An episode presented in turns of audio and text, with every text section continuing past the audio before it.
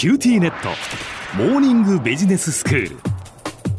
今日の講師は九州大学ビジネススクールで異文化コミュニケーションがご専門の鈴木右文先生です。よろしくお願いします。よろしくお願いします。先生今日は映画と文化のシリーズ。作品は何でしょうか？はい。古い日本の映画で喜びも悲しみも幾年月という作品です。あタイトルを知っています、ああそうでしょうね、はい。どうして知ってるかっていうと懐メロの番組によく出てくるんですよねあーえ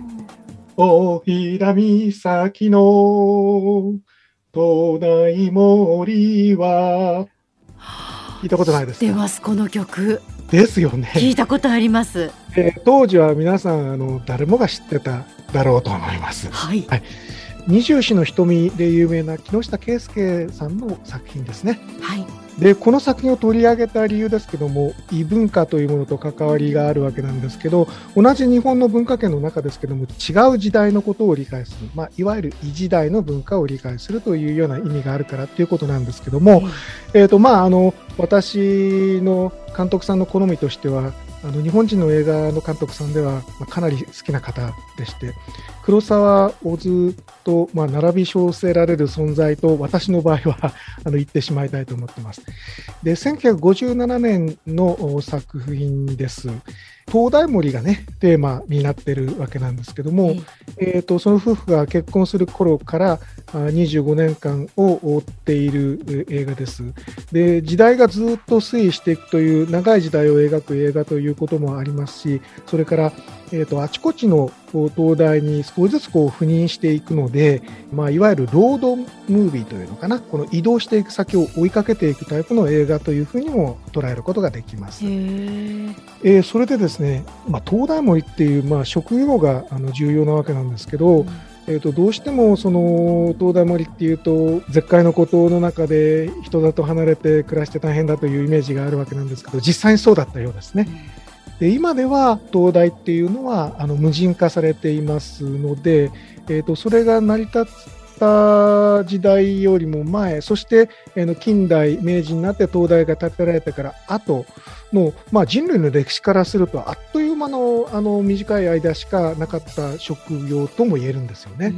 だけどその職業にもついてた人たちが厳然といてその人たちが昔なんだけれども家族だけであるいはそれに近い形で絶海の孤島みたいなところで働いていて当時のその船の安全を守るために自分の生活を全て捧げていた。もっと言うと人生を捧げていたと言ってもいいと思うんですけどそういう人たちがいたんだっていうことを、まあ、思い返すための映画として今はあの役割を果たしているのではないかと思っています。はいえー、とストーリーの方なんですけど、これもあの追っていくと大変なんですが、要はその戦前ですね、1932年が舞台ですけども、東大森の男性と結婚した女性がいて、まあ、2人が夫婦になってで、次々各地の東大を転任して、子供が男女1人ずつできると。そして男の子は残念ながらあるところで静岡だったかな、えー、と喧嘩でまあ殺されてしまうんですよね。あそうなんですね。はい、で女の子の方は結婚して最後にあの船に乗って海外へ向かうでそれをあの、えー、と仕事中の東大で夫婦が見送って手を振るという最後がラストになってるんですね。であの今その船を見送ってという感覚がよくわからないかと思うんですけども例えばそのえ大昔船で海外へ出るっていうことはもうもしかしたら帰ってこれないかもしれないとかっていうようないわゆるその水杯を噴火すような別れ方をしたわけですよね。であのよくあのほらテープでもって、はいはいえー、とお別れをするでしょう。船の時はそうですよねの光かなんかね、ええ流れてそうそう。でああいうふうにしてきちんと別れをした時代の感覚がこれを見ていて蘇ってえーきます。でまあそういうその人と人とのつながりがすごく濃かった時代、まあ、意味と違う意味でね、えー濃かった時代っていうのをこう見るそういう価値もこの作品にあるかと思っています。まあ、ロードムービーと申しましたけども、全部で10個東大が登場するんですね。はい 赴任先としては大変です。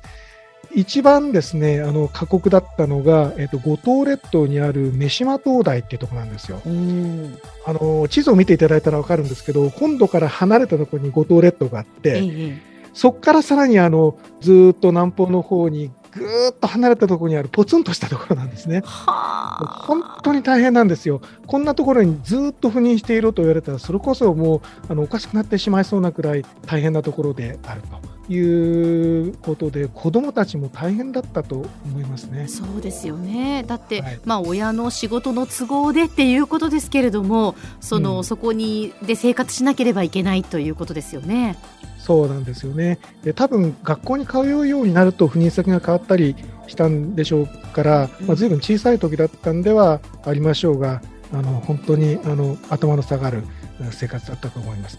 ところでね、大腸ってわかりますか？この映画に関係して。大腸ですか？小腸大腸じゃないですよ。あ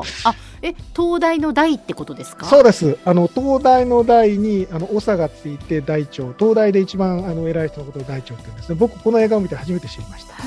私も知らないです、ええ、ただね天文台とかあの大がつくところの公式なその腸の名前はやっぱり大腸なんだそうですね。ああそうなんですね、でこれねあの見てみたら広辞苑には載ってませんでした大腸。日本語大辞典には載ってましたね。あそうですか、はい、なかなかあの普段あの知られてない単語なのかもしれませんね。でこの作品はあのその後ですね先ほどの主題歌で有名になったこともあったのかテレビ版とか映画の続編とかも出てきて結構なにぎわいをしばらく見せたですね。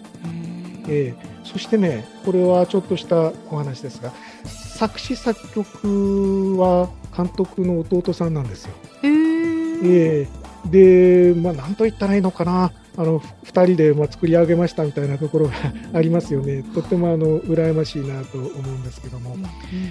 まあ、いわばその木下圭介監督、まあ、非常に名監督ですけども、数ある作品の中でも、また名作中の名作と言える作品ですので、ぜひ見ていただきたいと思っております。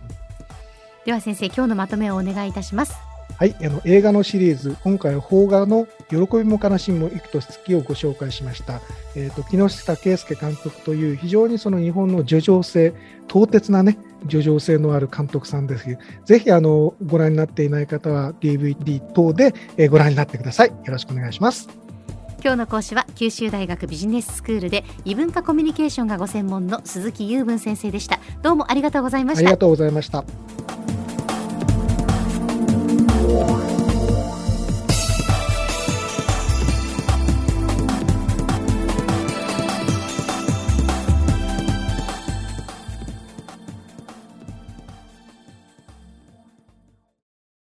今日寝坊しちゃって急いでお弁当準備したのにパパテレワークだったのよ。あるある。うちもいきなり「今日はテレワークだった」とか言い出すのよ。でもうちじゃネットつながりにくいって結局出社してるわよ。